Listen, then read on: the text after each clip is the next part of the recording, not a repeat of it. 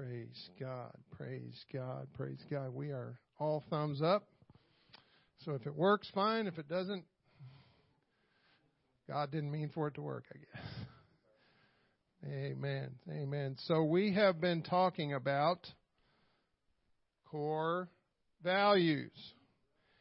And core values. And you don't have to repeat that if you don't want to.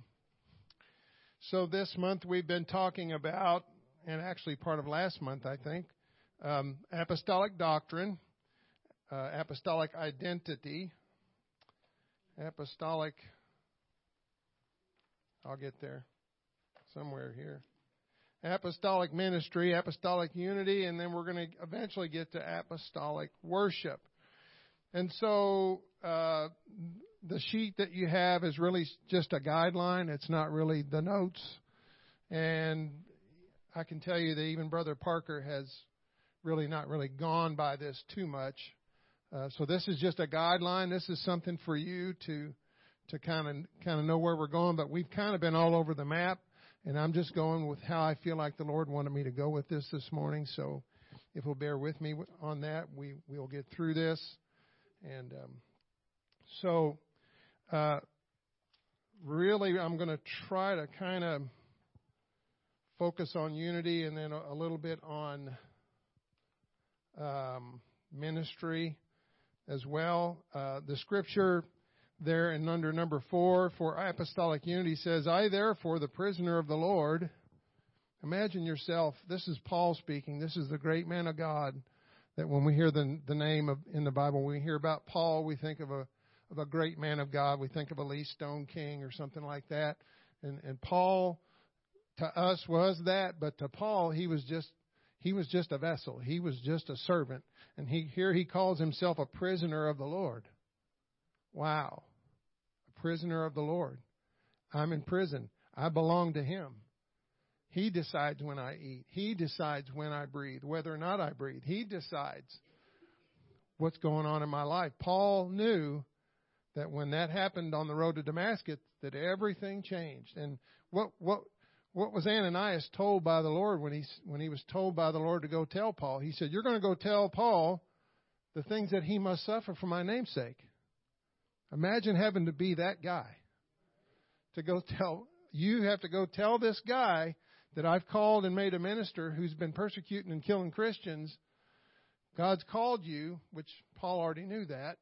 But then he had to tell him, and here's the things you're going to have to suffer for the sake of the name of the one who knocked you down. And Paul had to willingly accept that. Right?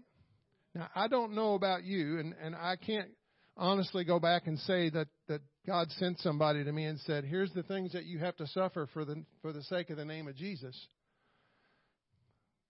But I will say this that there have been some things that I've had to deal with. Amen. And we all go through that. There, this is this is not a rose garden, and we are going to. The Bible says that we are going to suffer persecution for the sake of His name. If we're doing the things, if we wear that identity as an apostolic, then we are going to eventually, at some point, we're going to have to take a stand for what we believe, and at some point, somebody's not going to like that, and we're going to suffer persecution for that. Because not everybody wants this. Does everybody need this? Absolutely but not everybody wants this.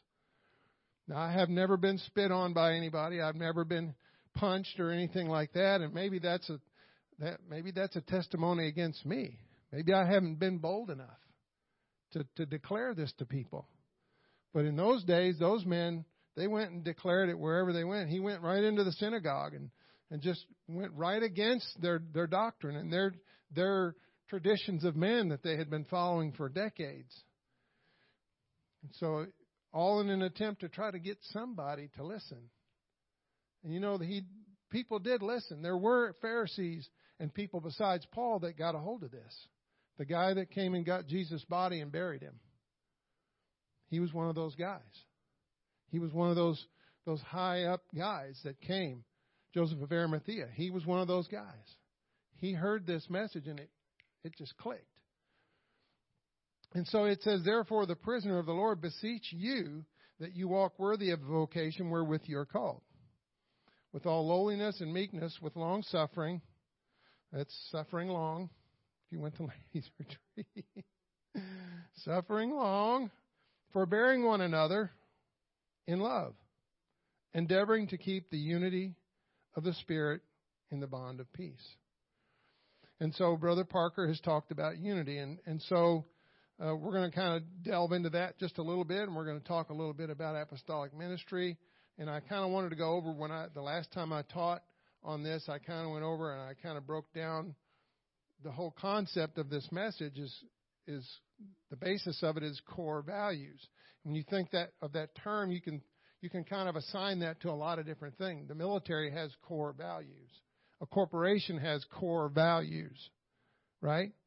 Any organization that you can think of, religious or otherwise, they have a set of core values of a standard base basis, a foundation by which they this is where they build everything else from.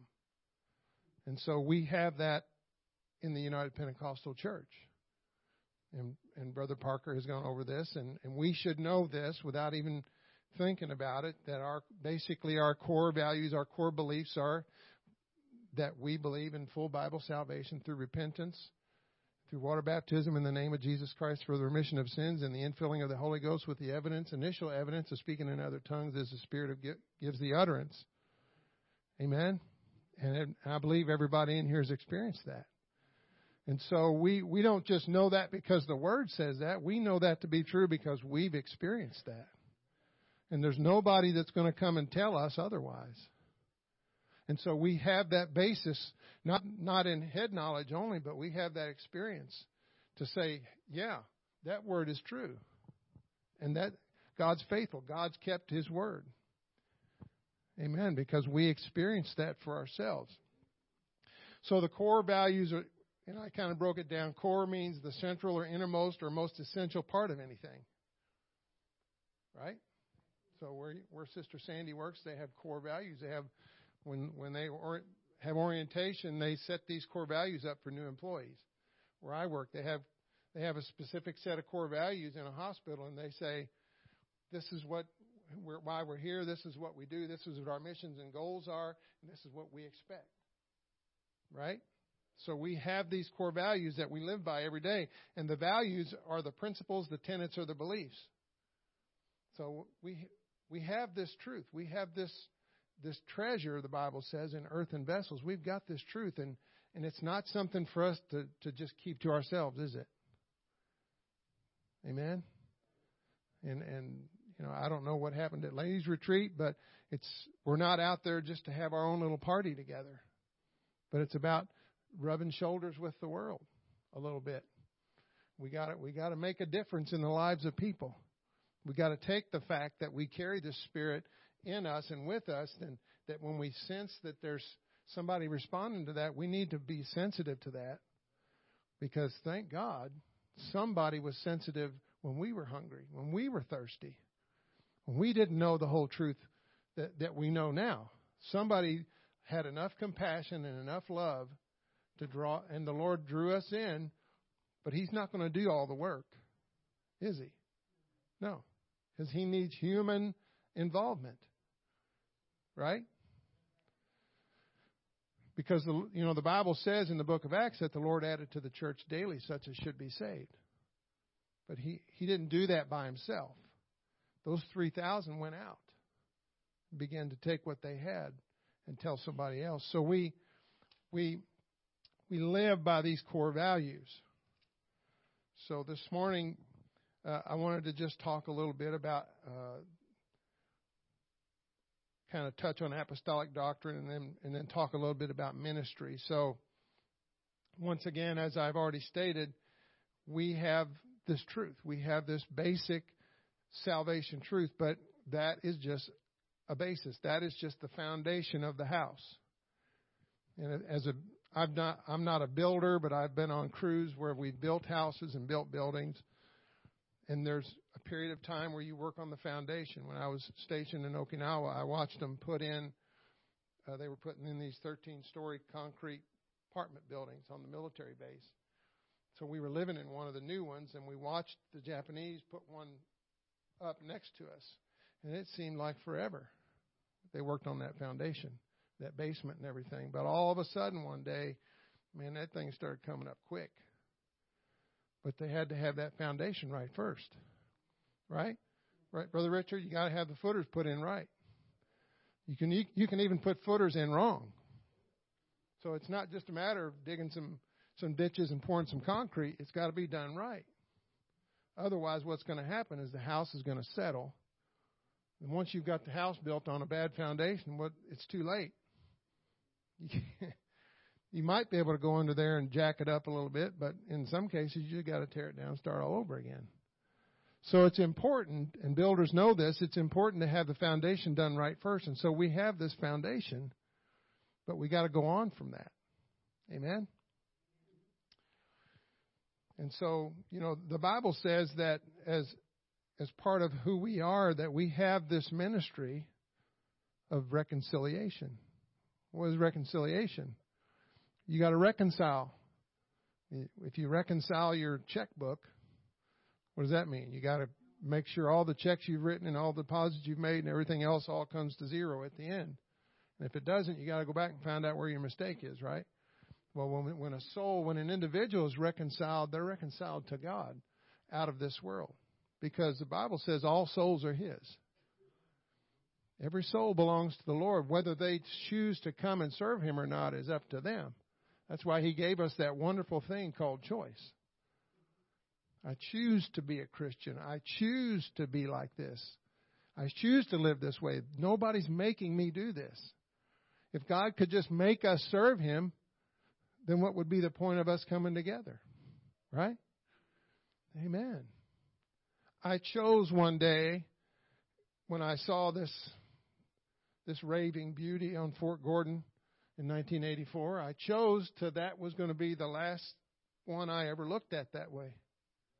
And I made that decision. I made that choice and she's been the one ever since. Not that there's not any other pretty women out there. But I made a decision. This is going to be the one for my for life. That's it. And I'm still I still feel that way today. That hasn't changed. And I've been we my wife and I got in church in 1989 and I didn't know anything about this. I had a a background in Catholicism and, and I was raised in that and I don't belittle that at all. I thank God for that foundation. But God built upon that foundation he took me to another level. And so I didn't know a whole lot about this. And when I did learn, I just learned the basics. But what did I have to do? I had to keep being faithful. I had to keep coming. I had to be committed to this just like I was committed to that marriage. I had to be committed to, to, to not be satisfied with just knowing this much. I needed to know a little more. I needed to, to build upon those things that I that I learned. And so we have these core values, but it's important that we build upon that. Amen. And so, under the the term apostolic ministry, it says, "But watch thou in all things, endure afflictions." So, which indicates we're going to have to endure some things. You're not going to get out of afflictions. You're not going to get out of suffering persecution. You're not going to get out of going through some things that you might not be able to understand. What you might find yourself saying, "Okay, God, why this? Why is this happening in my life?" Amen? To do the work of an evangelist, make full proof of thy ministry. And you might say to yourself, well, do I have a ministry? You absolutely have a ministry. We have that ministry of reconciliation. Every one of us, when we, when God made, gave us that call, when He said, "Go ye therefore and teach all nations, make disciples of men, baptizing them in the name of the Father and of the Son and of the Holy Ghost," He gave you a ministry, and so it's up to us to fulfill our own ministry. Whether you have a credentials with an organization or not has no bearing on that. You have a ministry. I have a ministry. Each one of us goes out into the work world or, and we, we rub shoulders with people. And I, I know I keep beating this horse, but we do. And I, I don't, I'll never go into the workplace where you work. And I'll never run into the people that you run into. And I'll never rub shoulders with those people. But God, just like He planted me out in Tomah, He's planted you where you are for a reason. And I don't look at this as a job. I look at this as a field. He planted me in a field. He sent me to that field. And so I have purpose from day one to learn the names of those people, and I have purpose to pray specifically for those people. And I'm watching God open doors. And I'm waiting, and I'm, I'm anxiously waiting for those opportunities to be able to begin to sit down and start teaching Bible studies with people. To watch that, that, that moment when that light comes on. And so we have this apostolic ministry. So, what is our ministry? It's to be a blessing to people, to love people. What did Jesus do when he walked the earth? There was nobody he wouldn't talk to. And you know, you read about Jesus talking to to the Pharisees and talking to them and, and calling them whited sepulchres and all those kind of things, but really he loved those people just as much as he loved the prostitute. He wanted them to be to come to the knowledge of who he was, just like he wanted the lowliest person out there, the woman with the issue of blood. He was reaching for everybody. He had compassion for every individual. Because what does the Bible say? He, he would that all men might be saved. Amen. And so everybody's not going to want this. But that we can't just quit and give up because 10 people say, no, I don't want this. We got to keep pressing on. Amen. And so we have this ministry. And so your ministry is just that. It might not be teaching a home Bible study right away. It might just be, be befriending somebody. Some sometimes people just need somebody to listen. They don't need you to, to give them any answers. They don't need you to give them uh, here's the remedy for your problem. They just need somebody to just listen to them get something off their chest. And sometimes that's what you're there for. And as you develop that relationship with people, you begin to break down those walls and barriers. And, and I can probably, there's probably testimony after testimony of how that happened. And those, those kind of people are in church today serving God because somebody decided to be their friend. And your ministry might cost you something. Matter of fact, I'm going to go even so far as to say it's going to cost you something. And it's going to even cost you money. And it's probably going to cost you time. And so you, we are not our own, right? when Paul was called, when Ananias said, Here's the things you're going to have to suffer for the sake of the gospel, Paul knew at that point, this is just me kind of editorializing, I guess. Paul knew that life as he knew it was over. He, he was called to be a minister to people, to the Gentiles. God was sending him. He took him away from them to turn around and send him back to him. And so God, God knows what He's doing. He knows why He saved us, not just so that we can have our ticket and sit on the bus and wait for Jesus to come. Right? He didn't save us for that. What did they do the, on the day of, after the day of Pentecost? They went from house to house. Amen. And so, you know, we don't have to be John the Baptist, I don't think. We don't have to wear weird clothes and eat locusts and wild honey, but he's sending us into a field. And those those people that day that that that that husband was sent into that field, it didn't matter if they started the last hour or the first hour. The whole point of them being in the field was to bring in the harvest.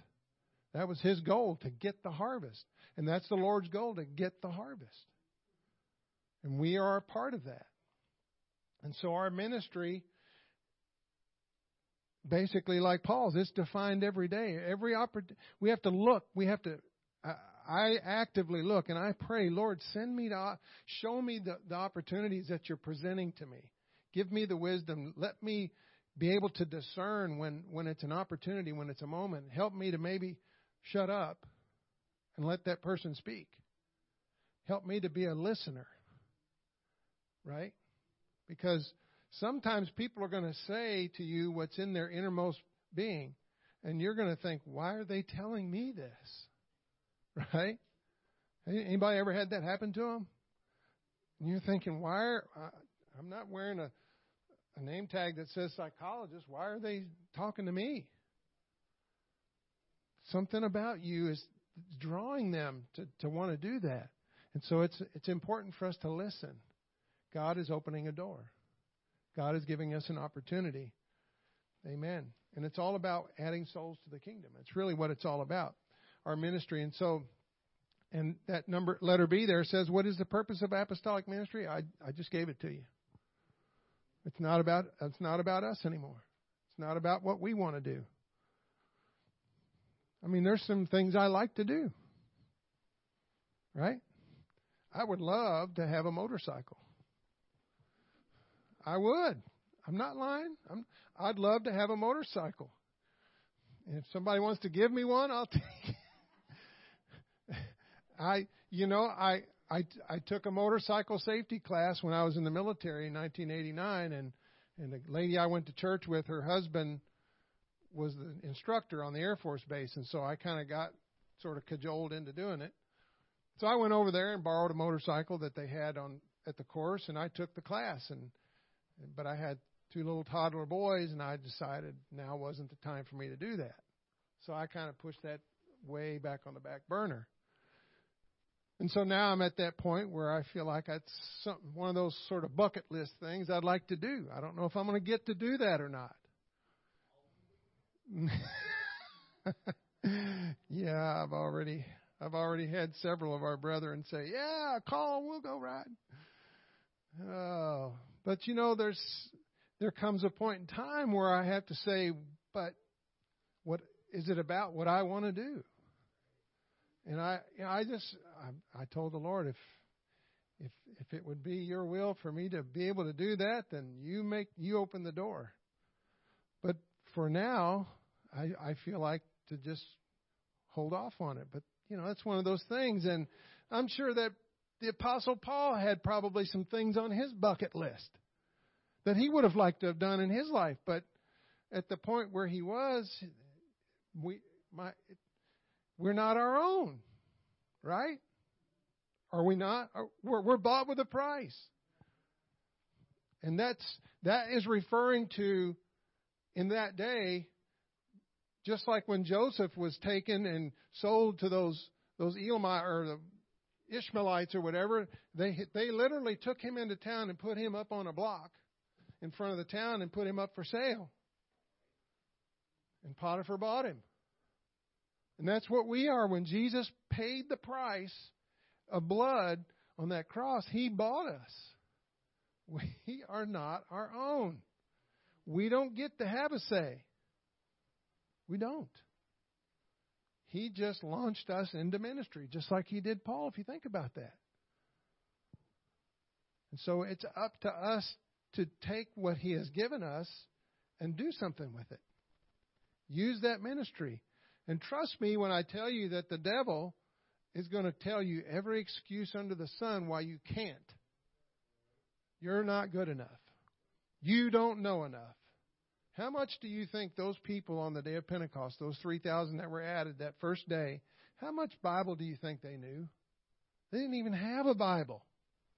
They didn't even have scrolls. Most of them couldn't even read. It was rare for somebody to be able to read. So how did they do it? Word of mouth. I don't, you know, I don't have books, chapter, and verse to tell you, but I will tell you this. When I when I repented, when I did what that preacher guy up there said, when when Peter said to repent, I did that. And when he said that I received the Holy Ghost, that happened to me. And this is this, and their testimony was enough. And sometimes that's all God gives you. That's all you need. I once was lost, but now I'm found. I was blind, but now I see. I used to be a drug dealer. I used to be this. I used to be that, but now I'm not anymore. You know, I I probably stomped and squashed and threw away hundreds and hundreds of dollars of, of cigarettes trying to quit. Trying to quit. Until I went to a training somewhere where I not, I wasn't even in church, but I had enough faith that I said I, would, I laid there in my bunk one night and I said, God, I can't, I can't do this. You're going to have to take them if I'm going to quit. I want to, I want to quit, but I can't do this. So if if I'm going to do it, you're going to have to take them away from me. And I just prayed that prayer and I went to sleep.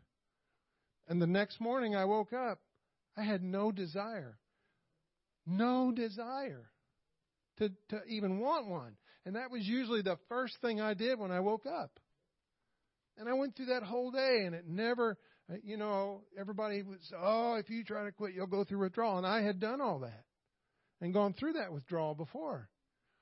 And I'd, you know, I'd crush a half a carton of cigarettes and then I'd go out and buy more because I'd give up after a couple of days because I just couldn't deal with it. But ever since that day, May 21st, 1988, I've never had a desire for one since that day. And I know that was God.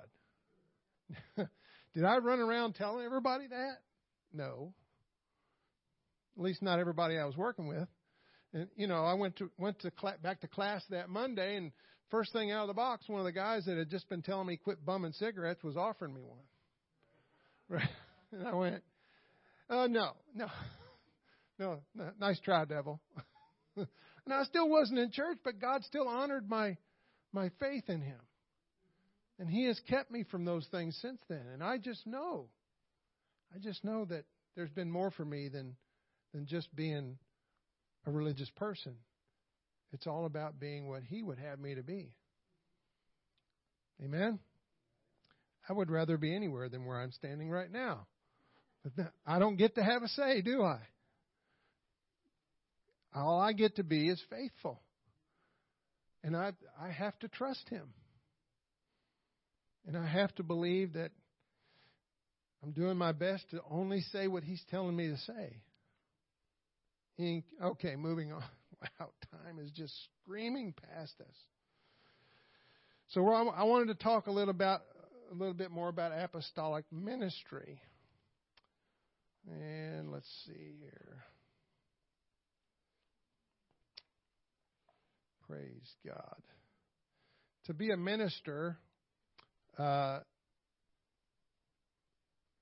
let's see, First Timothy 4 and 6.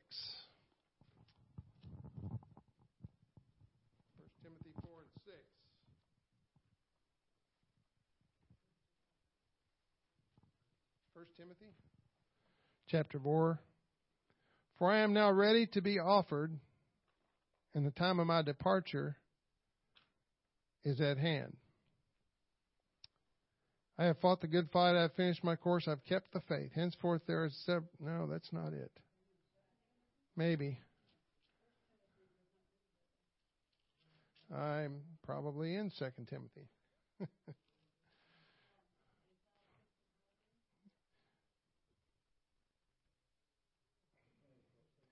But godliness without contentment is great gain, for we have brought nothing into this world, and certain that we bring nothing out. Oh, I'm in six. Okay.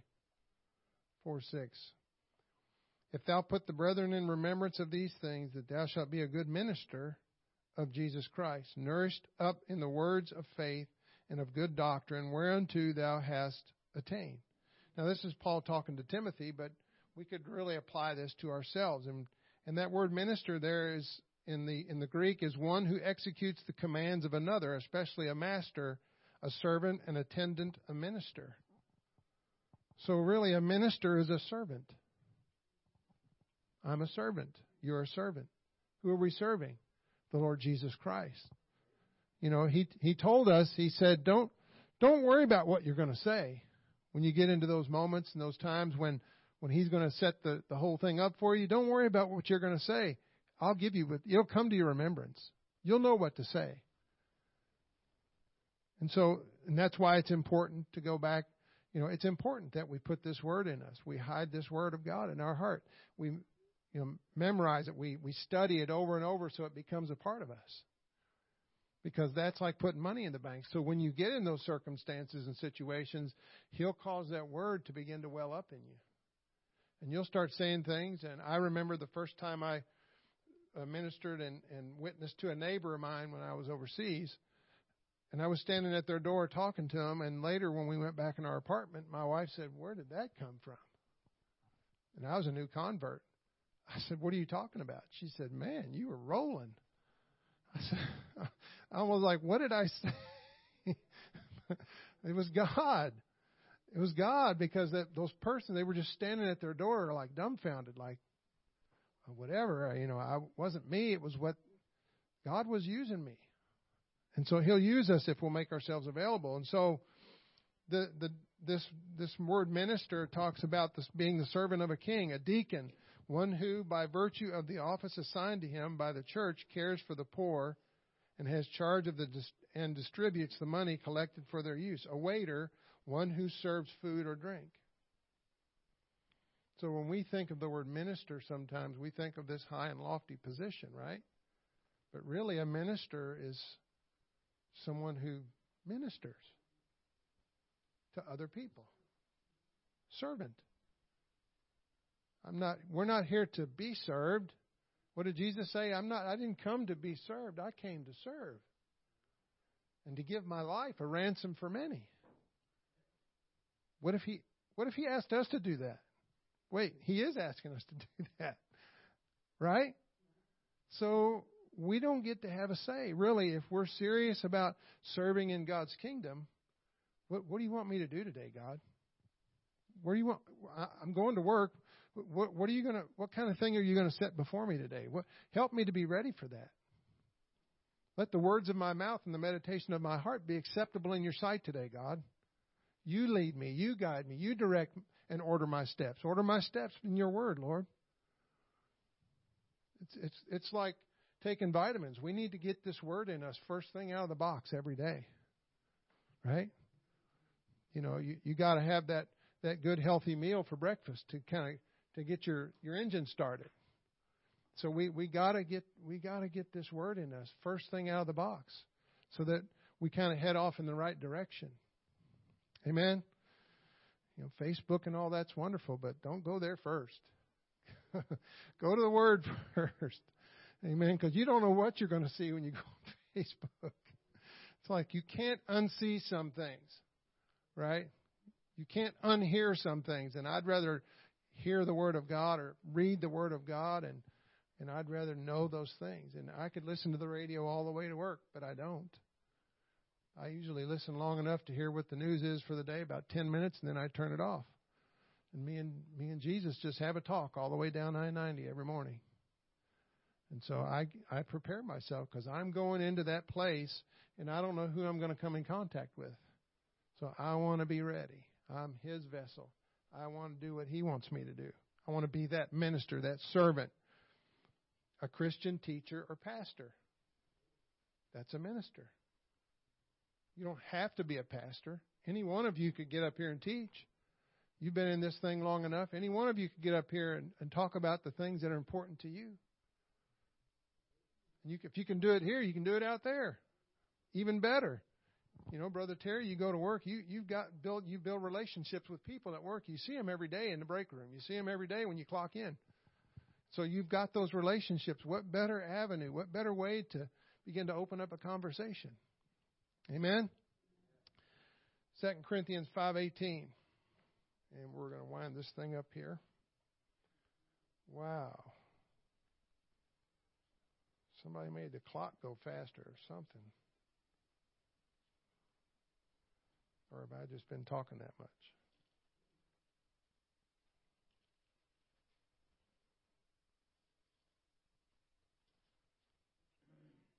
Second Corinthians five eighteen says, "And all things are of God, who hath reconciled us to Himself by Jesus Christ, and hath given us, given to us, the ministry of reconciliation. He's given it to us. It's a gift. So if He's given you the gift, the ministry of reconciliation, what are we doing with it? That word ministry there in the Greek means service, ministering, especially those who execute the commands of others. Whose commands are we executing? Right here. What do you want me to say, God? What do you want me to do? How do you want me to handle this situation? Because trust me when I tell you, He's going to lead us into situations where there's a hungry heart. And if I, I don't know about you, I'm I'm just I'm itching for a Bible study in my house. And so we've been praying, God, lead us to somebody hungry that we can sit right here in our living room or go to their house and start teaching them a Bible study. Send us the hungry people. Send us to them. Cause us to cross their path so that we can minister to them. We can go take them out to dinner. We can be, we can disciple them. Amen. Speaks of those who by command of God proclaim and promote religion among men of the offices of Moses of the office of the apostles and its administration, of the office of prophets, evangelists, elders, etc., the ministration of those who render to others the offices of Christian affection, especially those who help meet needs by either collecting or distributing of charities, the office of a deacon in the church, the service of those who prepare and present food. Just think about the job that a waitress has.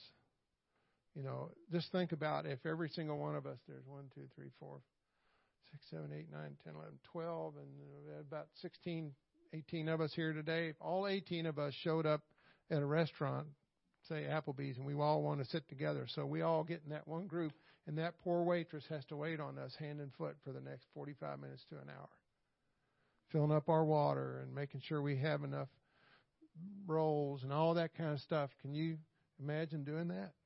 I can't. God bless those people that are able to do that and keep smiling and and and they might not get a group like us. They might get a group that might not be so nice to them.